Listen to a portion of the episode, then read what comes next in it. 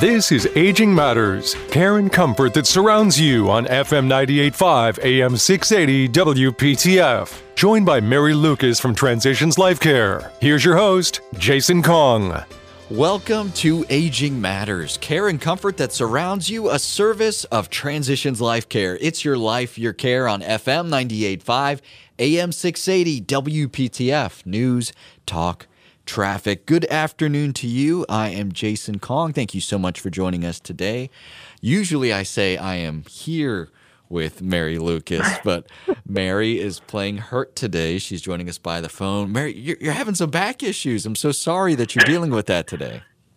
I know. I feel like this is something maybe we should have someone come on the show and talk about physical therapy or, um, you know, I, I, back pain is debilitating, and I know that many people out there deal with it as well. And I'm experiencing that now, and it's making me dream up a whole new show that we should we should have about all of this. So, uh, in the works, in the works. sometimes we come up with show topics organically in good ways, and sometimes we come up with show topics in some not so fun ways, and that that sounds like a not so fun way. But uh, I I hope you get to feeling better soon. I'm sorry you can't be Thank here you. in the studio with us, but we appreciate you playing hurt today, and we hope everyone listening can bear with us a little bit as Mary is uh, on the phone today. But we do have a wonderful guest on the line. We're very excited for today's show because we're going to get an update related to COVID 19 from Dr. Elizabeth Tilson, and she is the State Health Director and Chief Medical Officer with the North Carolina Department of Health and Human Services. Dr. Tilson, thank you so much for joining us today. Well, thank you so much for having me. This is a really important topic. And Mary, I'm sorry that you are down and out. I have a lot of sympathy for you um, and join you in struggling with back pain a lot. So I, I appreciate you joining us, even though I know that you are um, probably very uncomfortable. So.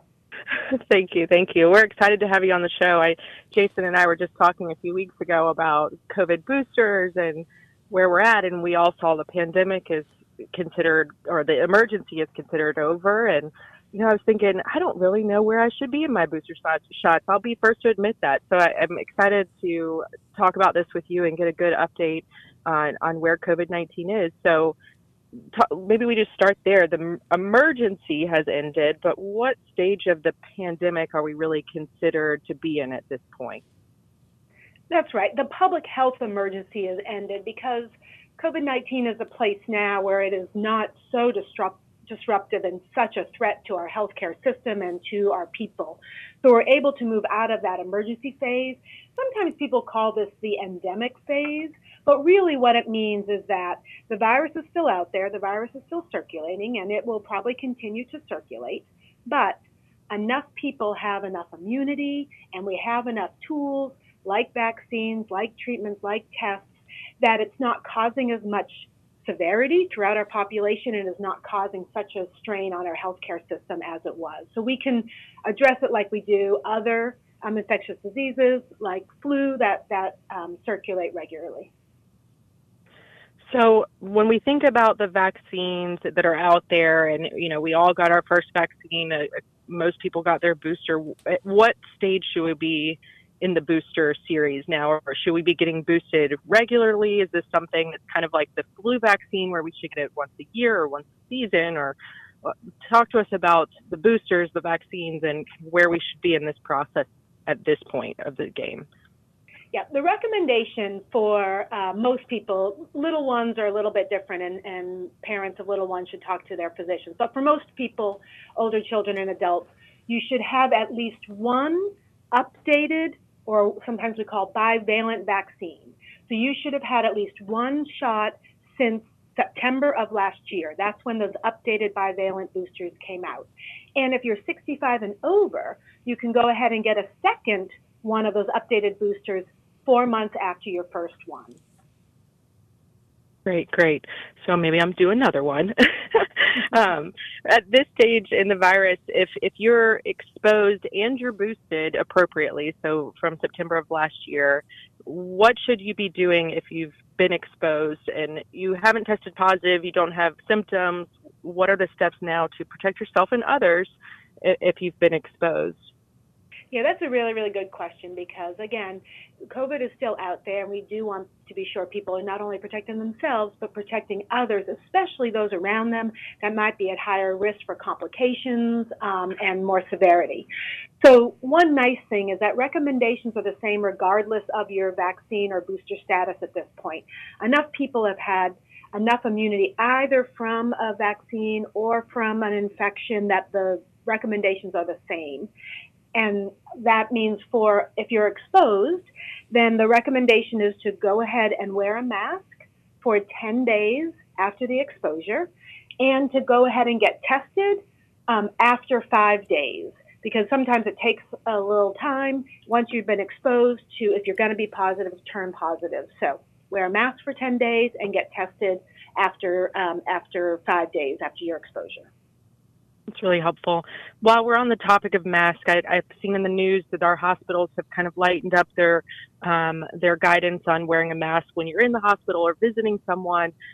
Should we be wearing a mask out in public at any places, or is that only if we're exposed? What's kind of the guideline now on, on masking?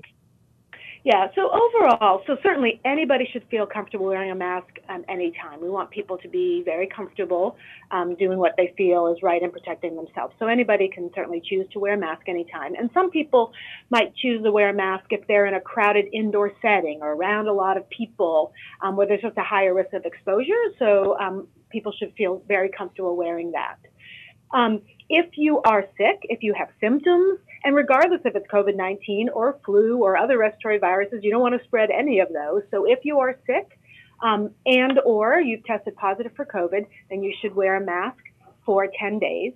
If you've been exposed, as we talk about, you should wear a mask um, after 10 days as well. In healthcare settings, right, it's become um, optional overall, but still some of the guidelines if people are sick and in a healthcare setting that they should also be wearing a mask we have all these testing kits have come out and we're getting them mailed to us and there's just many ways you can get tested. Are, are the at-home testing kits still pretty reliable? Should you be testing at a provider? Um, are and is there still an option to get tests mailed to you? I know that there when the pandemic started there was a way that you could get them mailed to you for free. What are the kind of options for at-home testing and is is that reliable still so at-home testings are reliable. Um, that's a really, really nice, easy point of access for people to to know um, if they're positive or not, and then be able to take those um, measures to protect themselves and others around them. So yes, should, people should feel comfortable with at-home tests. That's re- it's a really nice um, piece of the evolution of our of our tools. You are right that many of the mail um, systems that allowed people to order it by mail many of them have gone away. However, mm-hmm. on our website, if people go to myspot.nc.gov and they click on the testing link, we still have availability of free tests in the communities. So all across the state, we have multiple community sites where people can go and they can get up to 10 tests for free um, at those community sites. So while the availability of the mail tests are less, we still have a lot of availability of free at-home tests people can pick up um, in their community. That's great. That's something I did not know. So that's that's very helpful. Thank you for sharing that. If you test positive, you know, I've seen this kind of test to treat sites uh, when I was kind of poking around and trying to figure out what I should be doing with the COVID uh, boosters. If you're, what are the current treatment options options if you test? And can you talk to us a little bit about the test to treat testing? Yeah, I'm happy to. And again, on our website, myspot.nc.gov, again, if you click on the testing and treatment link, it will get you to all of this um, treatment information as well, as well as testing. It's all kind of there in, in one link. Um, test to treat sites are kind of literally just that. They're a place you can go to get tested, and then if you test positive, to go ahead and get started on treatment. So it's kind of a one stop shop. A lot of our pharmacies um, are doing that in that test to treat site. But you can also um, test positive with a home test and then get access to treatment through providers as well. So you don't have to do a test to treat site. It's just a really nice kind of one stop shopping. In terms of treatment, main treatments now are by mouth pills. Two main types. One is Paxlovid that people may have heard of. The other one is it's a hard one to say, Molnupiravir. Um, as well, for some people, Paxlovid has some um, if people are different medications or different medical conditions, Paxlovid may not be a great choice for them, and so we do have that alternative one. And it is, but you do need to get a prescription for this. You need to get this prescribed by a provider. Um, so that's why the test to treat is nice because the provider is right there, and or um, there's other ways that you can either contact your own doctor or on our treatment site, you can understand links of be able to get to a doctor to um, prescribe that. The really important piece about these medications is that it's important to take them within five days of starting to have symptoms in order to have the best effect. So that's why it's nice for people to have these at home tests at, at the ready. So if they do have symptoms, they can go ahead and get tested right away and then be able to start accessing treatment early on. That's great advice. We're speaking with Dr. Elizabeth Tilson. She is the State Health Director and Chief Medical Officer with the North Carolina Department of Health and Human Services. We're going to continue our conversation with this COVID 19 update. Don't go anywhere. You're listening to Aging Matters care and comfort that surrounds you, a service of Transitions Life Care. It's your life, your care on FM 98.5, AM 680, WPTF News, Talk, Traffic.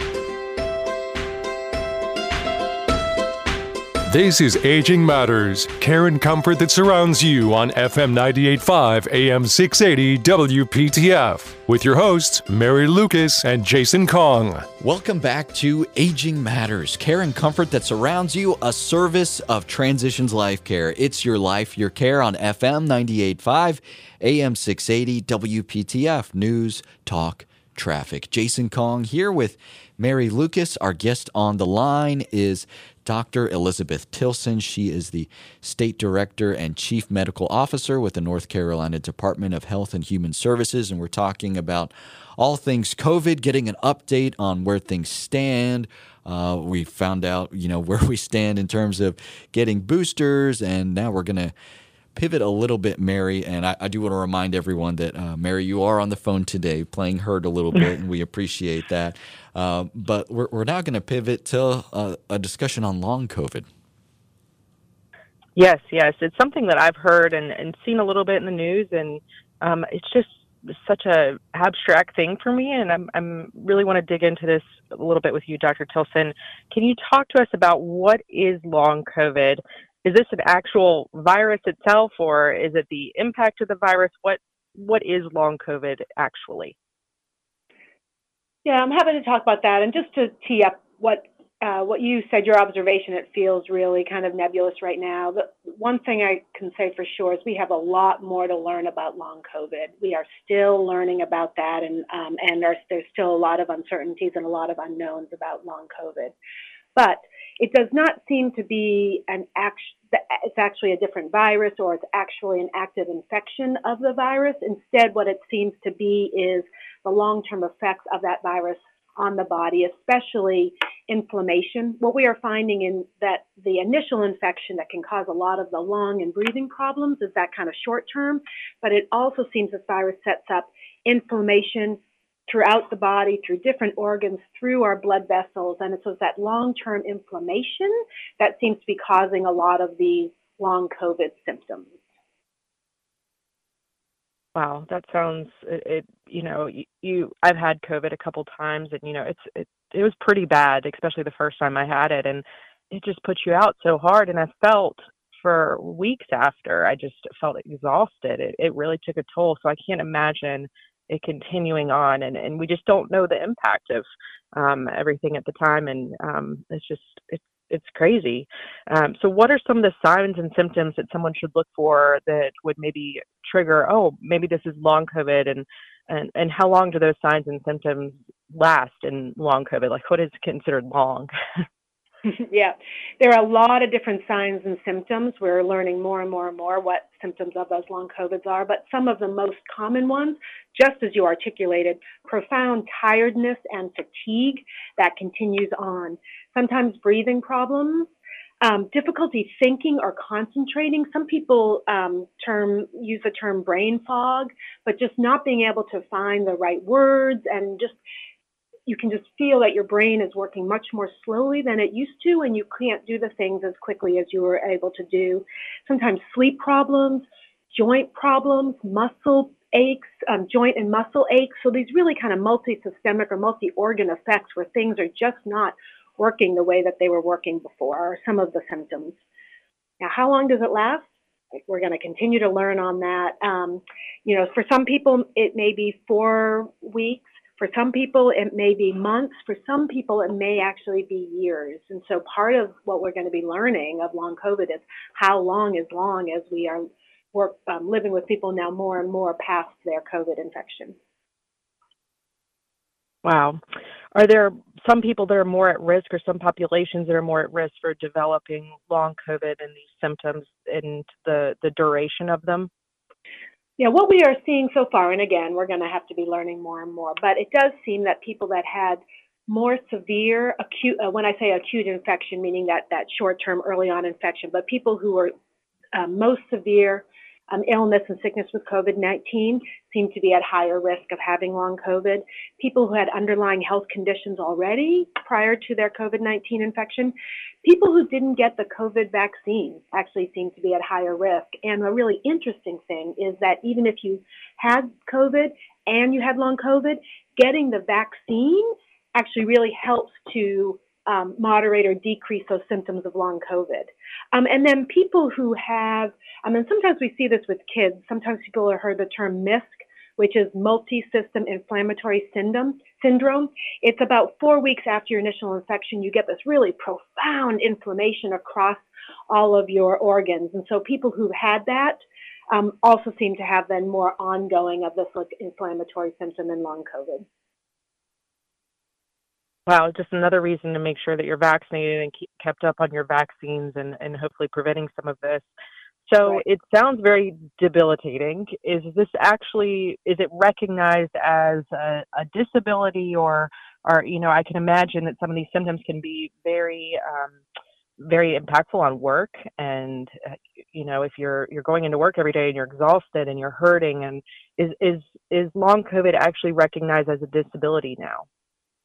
Uh, so not always, but yes, it can be recognized as disability and not so much the diagnosis long COVID. It really is those um, symptoms that may be severe enough to substantially limit um, your major life activity. So it's not so much the term long COVID, it is how profound your symptoms are and how they may be affecting your life. And so with it, it can be considered disability under the Americans with Disability Act, but again, it really depends on the severity of the symptoms and how they're affecting your ability to do your major life functions if you think you may have long COVID, you know, it's one of those things, like I said, it's very abstract. Where, what should you do next? Is this something you go to your general practitioner for? Should you be at urgent care? Uh, what kind of is the next steps if you're thinking, oh, I may have the signs and symptoms you're talking about, or I did have COVID and it's it's really bothered me. Is, is there anything that you can do for for next steps if if you're suspecting that? Yeah. So. Um, you know, there is there's no quote unquote cure or true treatment to make those symptoms go away. But there are some things, um, and we're learning more and more that can be done to, to make those symptoms a little bit better. So uh, this is not an urgent care or emergency department type visit because these tend to be very, you know, long-term symptoms. So either someone can talk to their, if they have an established doctor, that's great. In North Carolina, UNC has a really nice long COVID um, clinic as well. Um, and so it's good to talk again to your physician or a specialty clinic on long COVID. And then they can work with you on things. Again, there's not a medicine that people can take to make these symptoms go away, but there are some things that you can do to make the symptoms better. Some of them are very basic, just kind of good health making sure people are having enough sleep, making sure that they're eating well, making sure they're having exercise. Um, there's things um, that can be done to really help with some of that that cognition or that brain fog to help um, the brain um, start um, working a little bit better. So there are things to do to make the symptoms better, and we're learning more and more as well. And, and again, UNC's long COVID clinic, um, they're really up to date on all the, the most up to date research and are also looking to do even more research on how we can promote the best treatment for people with long COVID. You knew my next question. I, I participated in uh, I participated in um, the COVID vaccine trials, and um, I was I was vaccinated long before the vaccines were out there. It was a very um, nervous time, but I, I was very excited to participate in the trials. And is there research? Is there a way that people that can get involved in long COVID research, um, or there are opportunities to be a part of the research that UNC or others are doing around this topic? Yeah, um, there, there is not a huge amount, especially in North Carolina right, right now. But UNC does have a research uh, trial specifically for people who had COVID, more so the uh, kind of acute phase, this earlier phase. But uh, I do know, and, and, we are supporting very much UNC, that they have um, submitted an application for a federal grant to be able to do even more research specifically around long COVID and really thinking about what are the treatment modalities. So I think more to come, um, especially from our UNC long COVID clinic that people can um, can look to for opportunities. Excellent. Dr. Luddy, if folks want to find more information, is myspot.nc.gov the best place to go? Yes, myspot.nc.gov. That's a great landing page, and on there you can navigate through all these different um, resources, um, information, and supports for people. We really want to make sure that information is easily accessible, understandable, accurate, and making sure people have at their fingertips everything that they need. Excellent. myspot.nc.gov. She is Dr. Elizabeth Tilson. I think I said your name wrong. I apologize for that, Dr. Tilson. The brain fog. yeah, yeah. It is. Uh, maybe I've got some long COVID. Who knows? She is the state health director and chief medical officer with the North Carolina Department of Health and Human Services. Dr. Tilson, thank you so much for your time and your expertise today. We really appreciate it. It's my pleasure. Thank you for it. This is really important information. It is, and we're happy to share it. We're taking a quick break, but we'll be back with more. You're listening to Aging Matters, care and comfort that surrounds you, a service of Transitions Life Care. It's your life, your care on FM 98.5, AM 680, WPTF News, Talk, Traffic. This is Aging Matters, care and comfort that surrounds you on FM 98.5 AM 680 WPTF. 60 minutes devoted to giving you all the information you need when caring for a loved one. With Mary Lucas and Jason Kong. If you have questions for the show, you can email agingmatters at transitionslifecare.org. You're listening to Aging Matters, care and comfort that surrounds you, a service of Transitions Life Care. It's your life, your care on FM 98.5 AM 680 WPTF News, Talk, Traffic. I am Jason Kong, and as you heard earlier in the show, Mary is dealing with some back pain. We did have an interview scheduled with Dr. Tilson. I hope you enjoyed that, but uh, we thought we'd let Mary rest up a little bit for the rest of the show today. And in doing so, we're going to uh, listen to a segment that we recorded uh, about a month or so ago with Dr. Luddy related to hospice. We hope you enjoy this. Here is more on what hospice is and isn't with Dr. Luddy.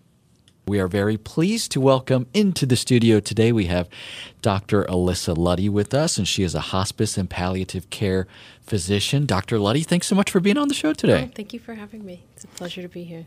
I'm so excited to have Dr. Luddy, and you all know um, my. I talk a lot about my grandfather and in his last days of life uh, at the hospice home. Dr. Luddy um, was so helpful, and we're so grateful for everything she did for our family and for caring for him. Um, she really helped guide us in some of the most difficult times, but uh, it was very peaceful and um, I'm forever grateful for oh. everything that you've done. Um, you. So I could think of nobody better to come on the show to talk about what is hospice care because you have seen it all, and you're also uh, a physician in our hospital now for transitions. Correct. Which yes. is great. Um, so, Dr. Lay, let's start with the simple. You sure. know, there's a lot of myths out there, and you know, you hear all sorts of things. I'm sure you hear it all at the hospital as well. Mm-hmm. Uh, what is hospice care, and who is eligible for services? That's a good question. Um, would it be helpful if I started with sort of the difference between hospice and palliative mm. care? Because I feel like that's sometimes a lot easier to yeah, sort of enter would, in. That's a good point. Good point. Um, because oftentimes, so right now I spend my days. Um, when I met you initially and your mm-hmm. grandfather, I was covering the hospice home for transitions, and now I spend my days um, inpatient doing palliative care mm-hmm. uh, in consults. Um, so so palliative care, because I think it's easiest to start with that, and hospice are not the same. They're different, similar, but very different, key differences. Um, palliative care is really a consult service, so we get called in to add to whatever care the patient is already getting um, and not to take over the care. And so we often get called in to see patients in the hospital for usually a few reasons. So, one is symptoms, um, pain, shortness of breath, nausea, constipation. Um, sometimes to provide emotional support because it's always difficult to have a loved one in the hospital. But a lot of the times it's to sit down and have a more in depth conversation with the family, and, and sometimes the patient is included if they're able about what's happening with them um, and really what possible treatment paths there are forward and help them decide what makes sense based on their values. Sometimes that path forward might include hospice, but not always. Um, and so pa- palliative care can become part of someone's overall care at any point in a life limiting illness. So that could be with diagnosis of something like cancer. Um, it could be later in their disease course, uh, but it's it's at any point. So the reason I kind of start with that is then that helps me go to like what hospice is, which is hospice is when really people are interested in fully comfort focused care. They really have decided that is their main focus of their care, and they're not interested in maybe what we call disease directed treatment. So um, things like chemotherapy for cancer, um, and they've wanted to really just have as high quality of days as possible for as long as possible. Hospice is a team that does take over. They become the primary team that takes care of the patient, and that care is provided wherever the patient lives. And so, and we can get into a little bit more of the details of what that means. Um, but it's a multidisciplinary team, and there's mainly the nurse is the primary contact for the patient, uh, and the the key contact initially. Other members of the team that are very important are social workers, chaplains, home health aides. It's all overseen by a physician, um, but they're again their main contact will be that nurse. You know something that a lot of caregivers and patients are have along the, their journey and whatever that journey looks like is a really close tie with a primary care physician Yeah. or a cardiologist in my grandfather's example Yeah. is that something that you can keep on if on palliative care and on hospice and what does that relationship look like with another provider in the mix in those cases Um, certainly for palliative care, they would remain that primary, you know, They would remain in the same role. Uh, I'm sorry, palliative care. Did I say that? I said- um, so that wouldn't change for when a palliative care has become involved. They, we don't. Again, we're just a, an, an additional consult. For hospice, they certainly can be the provider that if the patient says, I want it to be my primary care doctor who's my attending, and the primary care doctor agrees, then that's definitely feasible.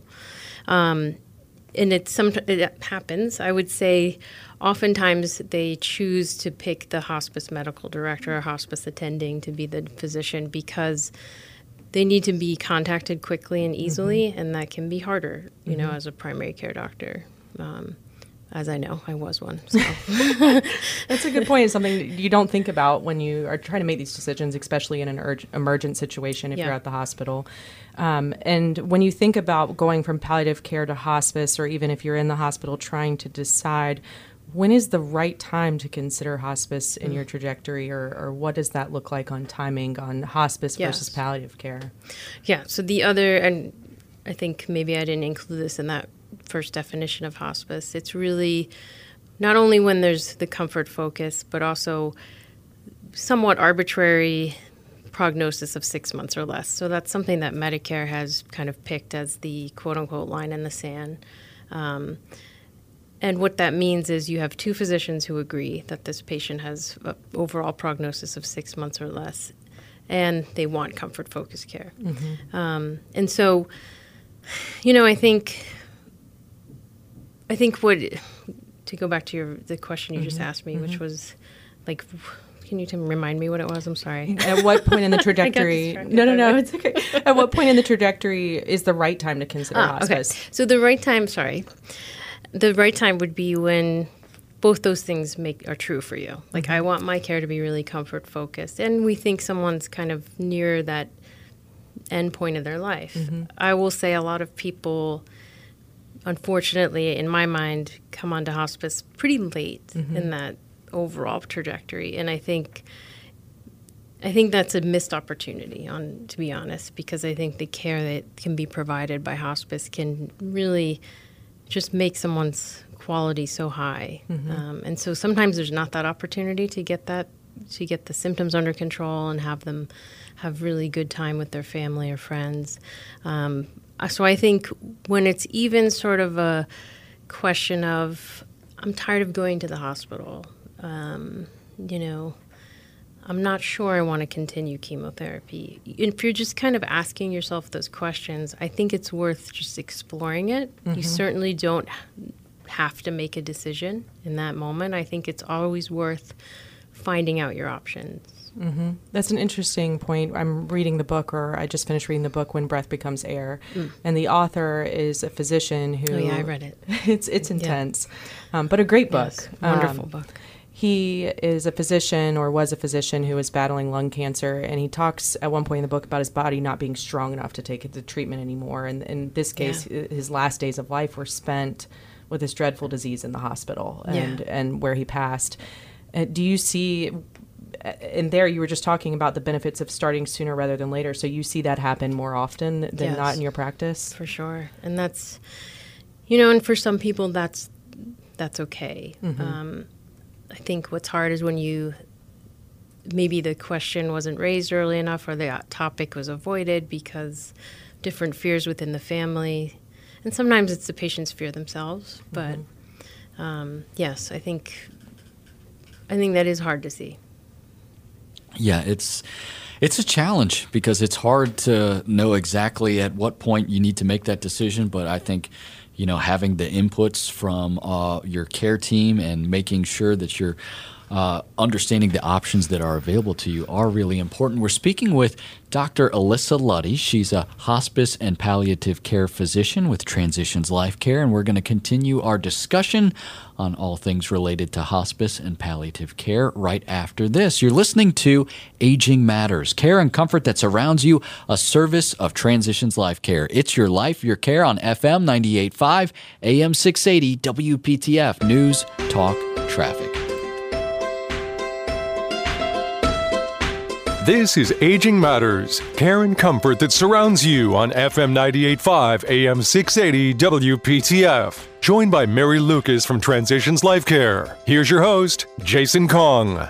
This is Aging Matters, care and comfort that surrounds you, a service of Transitions Life Care. It's your life, your care on FM 98.5 AM 680 WPTF. News, talk, traffic good afternoon to you. If you want to learn more about Transitions Life Care, be sure to head on over to transitionslifecare.org. Transitionslifecare.org. So many resources available for you online. Also, information about job openings. If you're interested in pursuing a career opportunity with Transitions Life Care, be sure to go to transitionslifecare.org org. I'm Jason Kong here with Mary Lucas. Our guest on the line is Mila Mason, and Mila is an educator and nurse with Transitions Life Care. And we're discussing the concept of total pain. And Mary, before the break, we were talking about the concepts of pain and suffering. We often hear these two lumped together. So let's let's dive into that a little bit. Yeah, Mila, can you talk to us about the differences between pain and suffering? Like Jason said, always lumped together. But I, I, the more you talk about them, the more I think that they are a little bit different. And you are correct. Um, so they are related, but not necessarily the same. So pain typically would be a physical or emotional pain. And there's typically a physiologic basis behind it. You know, you don't have um, abdominal pain necessarily unless there's something going on in your belly that makes you have that physical pain. Um, suffering, on the other hand, is more about um, the meaning that we place on that physical or emotional pain that we're experiencing. So, for instance, somebody might say to themselves, this physical pain is because I'm not a good person. You know, I've done something wrong in my life, so now I'm being punished. that's when the suffering comes in. Um, and people can really be drowning in that suffering, thinking that, you know, they've done something wrong. And so all of these bad things are happening to them. It's more prevalent, I would say, when you talk it, when you think about a, a younger person, a person who we would, would say, oh my gosh, they're too young to, to die or to have this, you know, terminal illness. And, and sometimes, you know, that's where that suffering really um, ramps up, if you will. Interesting. Uh, you know, I never knew those differences. It's very helpful. I think as a caregiver as well, it's very helpful for me to think about. And maybe we can dive in a little bit more there. The hospice team is a great resource, and you've talked about some things we can do for the patient, but they can also be a resource for the other family members and loved ones as well. And coming from the caregiver perspective, I can imagine the sense of helplessness that may you know, and caring for their loved one that may be experiencing pain and they're seeing it or hearing it or, or, kind of noticing it, it may compel them to visit less frequently, for example. Are there ways that the hospice team can be a better resource for the family members and caregivers as well? Oh, absolutely. Um, and I think it's important to know um, for the listeners out there that the patient isn't the only person. When we when we um, engage with a terminally ill person, we look at the family unit as the the patient, if you will. So yes, there is a, a person who is the terminally ill person, but anybody that they consider their family unit is also who we want to care for. So, um, you know, sometimes our team works actually more with the family than with the, the patient um, who's terminally ill. Um, you know, sometimes our our terminally ill patients might have dementia and not even perceive that we're even there for them, but we are there for their family members as well. And so, as a nurse, one of my main roles is to help guide the family and patient through the physical changes that are going to likely happen as they um, decline. And then our social workers and our spiritual care chaplains and um, even our volunteers and our CNAs are there to provide different kinds of support. So, um, conversational support, spiritual support, um, helping family members to get um, maybe advance directives in order because maybe that wasn't done previously and now they're feeling stress over needing that to be done. And so we help them through all of those things and we're there to listen to them um, and, and work through those distressing elements or, or suffering that they might be having. And the, the earlier we can start that relationship, the better. Mm. So if if we don't get a patient on service until their final days or hours, then we can't really do the best job for that patient and their family. Um, mm. Let's dive in a little. Yeah, let's dive in a little bit deeper there. You know, this is a very holistic approach to care. It sounds like, and the team, the whole team, participating in the care for both the patient and the family. So, if you're referring very late in this pain cycle, it sounds like it could be a crisis. Can you talk to us about a little bit more about the importance of an earlier referral to hospice if you're starting to notice these things? Absolutely. Um, you know, the guidelines say that a person um, who re- who a doctor feels reasonably has six months or less to live um, is eligible for hospice. That's kind of the broad picture.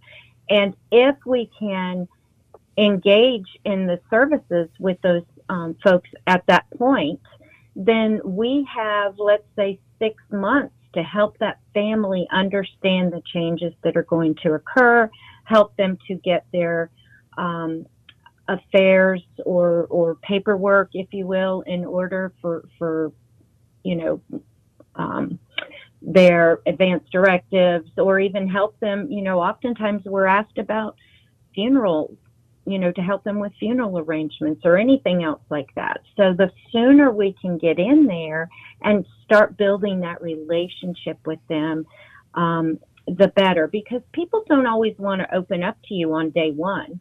Sometimes it takes several meetings mm-hmm. with a mm-hmm. patient or their families before they feel comfortable with the team to start being more open about their feelings and if we can if we can get in there with them earlier then then that gives them a chance to work through some some emotional or or even physical things that might be going on with them um, and while we can't fix necessarily years worth of family problems it's it's been a beautiful thing for me to be able to see families come together um, and and even sometimes reconcile at end of life. Um, and that's another beautiful gift if if we're able to start that conversation early.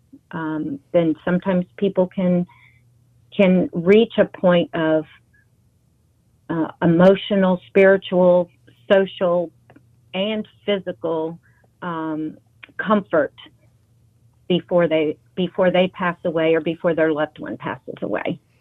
Those are all really great points. It's something that I'm seeing with my grandfather who's now on services. You know, I'm a huge advocate for hospice, so it's it's something that um, you know was very important to me. That as soon as we realized he could benefit from some of those services, that we put him on, and now I'm seeing the whole team interact with him. You know, he's really built a bond with his aide and his nurse, and um, he's being able, you know, he's taking they're taking such good care of him holistically, and um, we're being able to do things like we've uh, we have a veterans ceremony coming up for him, and um, a, a, team is coming out, and my family is invited, and we're all going to. He, he's going to do the pinning and have a little celebration um, for his service. And I think that those are really special things and benefits of hospice um, and the volunteers that are able to come out and, and spend time with them. And I, his quality of life has gotten so much better since we've been on awesome. hospice. And he really is, because we were able to bring him on so much sooner, really is able to benefit from all these services. And I think